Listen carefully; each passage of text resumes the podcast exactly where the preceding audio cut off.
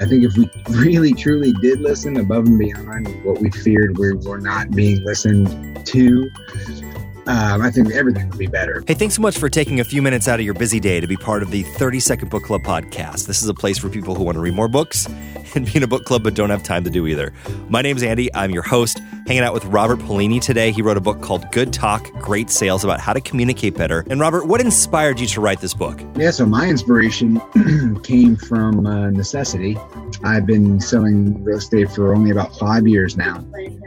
And um, just had a, a, little bit of a chip on my shoulder. And I had lost my parents uh, when I was young, both of them at 26, and had just been married and, and raised two uh, younger siblings after they passed away. And started a new career five years ago when my parents passed away, probably 15 years ago. Um, I really felt like it was kind of do or die. So, uh, from the industry that I had come from before, which was indoor tanning, I had some local presence, which helped me in 2015 reach uh, status of the Keller Williams Rookie of the Year. So I had some pretty good, I had a pretty good start, but it wasn't anything to write home about. But then I ran into some some some issues with sustaining income and really validating actions to to to get predictable income, predictable results. I had a problem with not being able to know how much money was coming in and uh, made it even harder to budget of what was going out. And no matter how well I did, I just felt like I was still hitting walls. And I said, there has to be a better way. So I basically had had been talking to another broker, and at the end of 2016, came over from Keller Williams to Berkshire Hathaway. And in doing that, I ran into a system called Ninja Selling. They're based out of Colorado by a real estate corporation called The Group. And I really fell in love with their concept. It answered my question to what what can I do to get predictable results that worked for me? And unfortunately, I'm a terrible salesperson, so I was not able to to sell the normal way real estate, door knocking, calling people in the morning, calling people at night, calling people I didn't know, uh, randomly asking strangers to see if they wanted to let me buy or sell uh, real estate for them. And uh, just wasn't my cup of tea, but I knew I wanted real estate. So Ninja Selling added a whole new concept, and, and that's really where the story begins. It's um, Ninja Selling is about doing things for other people that mean the most to them in the way that, that it does mean the most to them reciprocity is I can get down the road what's important to me. What what what a novel idea! It's it's it's like you serving first, and that's kind of the the is that the the, the beginning for your relationships with people. Yes, exactly. It, it sounds kind of funny to say it out loud because it's almost common sense, but not always common practice as as people get into uh, certain needs and situations in their life they become more reactive. Um, it, it, doesn't always show up that way, but in, in the hunt for more answers and, and results, part of Ninja Selling's plan is a, a book list. And when I saw, usually you see a book list, there's like five or six books, 10, 12 books, maybe even 20 books.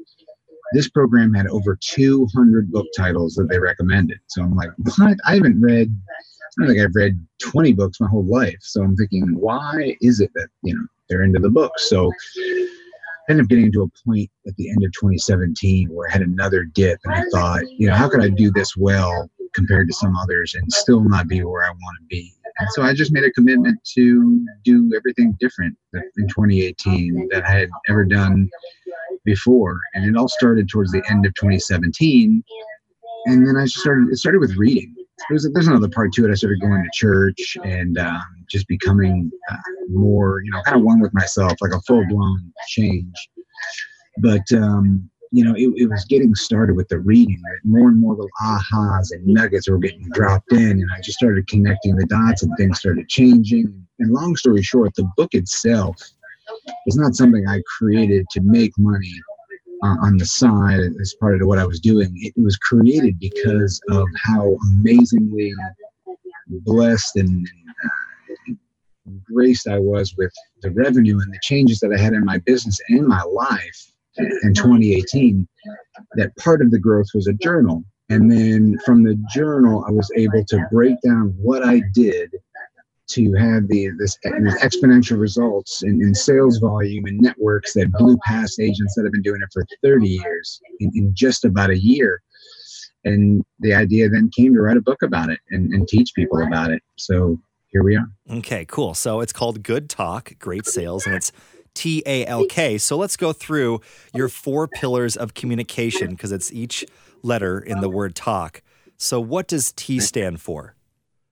The T is the most important. It's no coincidence. It's the first letter in the word talk. And it, if I had to do it all over again, I would call it T to the third power because it technically has three different versions, but the main one is truth.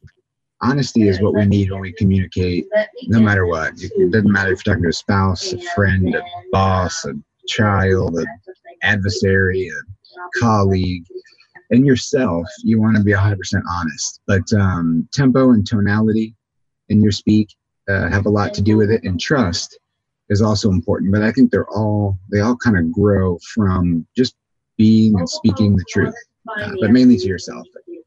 So, what do you do? And I'm sure you deal with this all the time in your business and just in life. What do you do when it's uh, it's a little harder to tell the truth, when it's a difficult truth? That's when you really have to tell the truth and pay the piper because the the problem with not telling the truth is it's avoiding a consequence and avoiding a consequence is also avoiding a change in behavior to really avoid the consequence. Like i told my daughter the other day you know she forgot what exactly she had lied about but i said honey when you when you lie and you make an excuse for something that you just came short on whether it was innocent malicious or whatever the case may be it gives you a subconscious free pass to avoid changing that or getting better or working harder or giving yourself some sort of extra effort or work to never have that happen again. You could just keep lying and then falling into the same impulses or bad habits. So, being honest with yourself and others, you have to just pay the piper and accept the consequence then, but have that fuel you to actually become better. That that's really for real estate agents by not telling the truth, that's where the that's where the pain comes in. Actually, they just don't know it. So let's talk about what the A stands for. The A is attention. Attention is huge. That's what that's what you want for your you know your you want viewers, you want listeners. That's what the big one percenters want. That's why you got forty thousand followers on Instagram. You're cooler to a lot of people than those who have you know ten. Um, attention is something that is very important to to gain and it's very important to give. It's the conduit of of communication in general, right? If no one's paying attention and information is not conveyed, you're, you're really just not communicating. You would only be making noise. Communication requires a receiver, something somebody that can can take the information and compute it and create an action or a result from it you know if we're, if we're not doing that then nothing's getting done. So attention being the number one commodity that you know facebook is derived from and why it's so powerful just knowing that giving and getting attention is valuable and important and required for and respectful as part of the the process. So uh, the book goes into a lot of detail but attention is a very valuable form of communication. So what is the biggest thing do you say if some if, if we're trying to get somebody's attention what, what what do you suggest we do well, I, I like to start with questions. Right, questions are the best way to to really learn how much more you can help that person once you have their undivided attention. Uh, if not, we're just making a pitch, or it's really about us, or we're wearing something sparkly or glittery, glittery to kind of steal their attention. But if you're asking the right questions uh, and trying to learn you know what's most important about that person then you will get their attention. All right so we went through truth we went through attention. Now we're at the l of the talk acronym. It stands for listening. Boy this is That's something right. I, I think you know as you think about our political climate now there's a lot of people that do not listen to each other and i think it's probably one of the biggest problems in america right now. Oh it's huge. It's, it's the biggest problem all over the world. I mean i feel like you know the only thing we have to do is is love one another and um, i think if we really truly did listen above and beyond what we feared we were not being listened to, um, I think everything would be better. But listening is huge, and not just for you know paying good attention and and being kind to others, which we'll get into that as well, but as a weapon. I mean, it, when you're, when I'm negotiating, I think the best thing I can do is let the other person talk first, and, and me listen.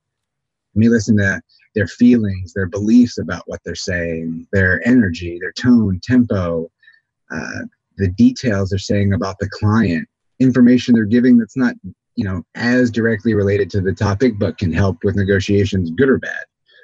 Um, we call the black swan. Um, solutions to a problem that no one even knows that could actually help both sides of the deal if somebody just thinks of it but you have to seek to to understand someone or something you have to aim for the goal of a solution and you have to listen just enormously uh, to to be able to do that to be able to come up with a solution and not just have a one-sided uh, position that you just were really hoping, only hoping and praying to get across to the other side. Mm. Listening is huge. All right, Robert Paolini, uh, his book is called Good Talk, Great Sales, and we went through truth, attention, listening. It's it's an acronym. Okay, so the last one, uh, really, I think this is kind of interesting that you talk about um, when communicating with anybody on a personal or professional level that the last in your talk acronym is kindness. That's kind of an interesting thing. I think a lot of people would be kind of surprised by that. Why, why is kindness on there? I know, right? Some people, some people would be as if it's not necessary, or you know, I've had agents yell and scream, right? Get physically, emotionally upset, but that doesn't help them. It doesn't help you. It doesn't help the client. Uh, you certainly can't find positive, proactive solutions with that parasympathetic doomsday state of mind, or if you're letting emotions get into it, which is also revealing a lot about you as a professional and what your client is saying or what your client wants. If you take it on a personal level, I mean, you're almost losing leverage that way, and you're deterring away from more important things like the letter of the law and the contract and things like that. But kindness in general is is just better across the board. If if if somebody is just being rude or mean for no reason but just to be malicious maybe it's a personality flaw you know the very at the very least something minor they would be willing at some point to just just destroy the whole deal. Just say you know my client's frustrated i'm frustrated let's throw the whole thing away. Whereas if they if they believe that you're kind and you're honest and you're doing everything in the best interest for all parties to make it a win-win, a solution that's just better for everybody, they're going to trust more of what your intent is rather than every little detail that you say, and they'll be able to communicate better to their client. Because on a, on a professional level, when you're talking to the professional, the, the agent, you're not talking directly to the horse, so to speak, the actual client. So if you're causing ruffle, ruffles with the professional, that's only going to carry over to the client. So it's it's very important, even from an adversarial standpoint, to use kindness. But it's it's also just a better way to create a long-term professional network that can help you and your future clients and your business by always being known as somebody who respects everybody as a professional, who's kind no matter what, uh, whether they're yelling or screaming or giving you a reason not to be kind. That's when I believe we should be even more kind and professional and, and we can get the other side an adversary to to work well with us and get things done for our client and it's a oh, it's another part of work life balance like if we get so riled up and upset in our professional life that is going to carry over into our personal life and to the way we think about ourselves and situations and others and all that has a domino a ripple effect in everything else that we do so kindness is the is the conduit that everything can be done better through, but it's it's almost like that gift that keeps on giving in everything we do. So, talking to Robert Paolini about his book, Good Talk, Great Sales, but it's more than just about communication because you talk about in the book um, concepts and principles that can help you build professional relationships, um, inner peace. So, I thought it was interesting because you talk about in the book also the secret to success. What do you think that is, Robert? it's how you think. That's the secret, you know? how you process information, the world around you, the way you look at it, right? And there's two different directions. I, I call it the Alsa Ana, right? You're either everything's possible or nothing's possible. And we can easily fall into the impulses of those thoughts uh, or let things that just impulses that happen around us dictate our emotions, which then take our thoughts and feelings and beliefs the other way. Whereas I believe it's you create intentions, you create with purpose and, and, a, and kind of a mission, so to speak, a goal.